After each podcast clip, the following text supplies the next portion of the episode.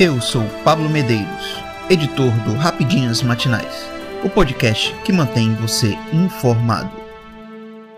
Sob pressão, MEC deve autorizar vagas para cursos de medicina só onde faltam médicos.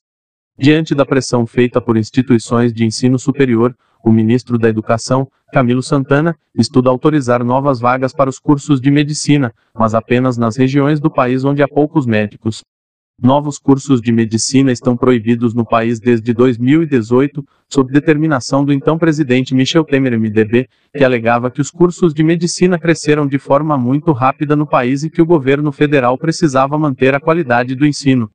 Santana diz que é uma necessidade de que novos estudantes de medicina sejam formados próximos às regiões onde há falta desses profissionais para atendimento à população. Santana ainda diz que o MEC deve trabalhar em conjunto com o Ministério da Saúde para determinar os locais menos assistidos. Em 2012, a quantidade de médicos a quantidade de médicos no país dobrou. O ano de 2022 registrou um recorde, com entrada de 39.551 profissionais no mercado de trabalho.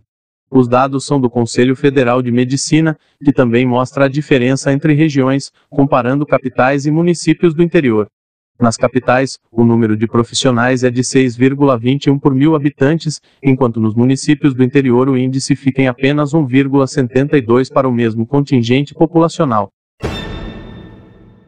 Lula pressiona ministros por aumento na propaganda dos feitos presidenciais às vésperas dos 100 dias de governo. O presidente Luiz Inácio Lula da Silva PT voltou a pressionar seus ministros no início desta semana para que seus comandados acelerem suas entregas e que ampliem a divulgação dos principais feitos do Planalto. A cobrança ocorre a uma semana de seu terceiro mandato à frente da presidência complete 100 dias, o que ocorrerá na próxima segunda-feira, 10. Hoje, em reunião com auxiliares da área produtiva e industrial, o petista afirmou que as informações sobre a atuação das pastas não estão chegando à população e que este é um indicativo de que é necessário aumentar a divulgação dos feitos dos ministérios. O início da reunião teve transmissão da TV Brasil e, nela, Lula informou que fará uma avaliação dos 100 dias de governo e que planeja o anúncio do que a gestão petista fará a partir de então. Na próxima segunda-feira, ao fazer a avaliação dos 100 dias, vamos ter que anunciar o que a gente vai fazer para frente, porque os 100 dias vão fazer parte do passado.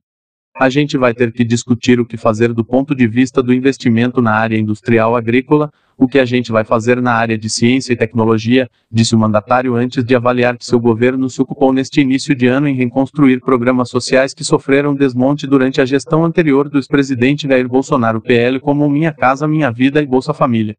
A expectativa de que seja anunciado no evento de 100 dias de governo uma reedição do Programa de Aceleração do Crescimento PAC.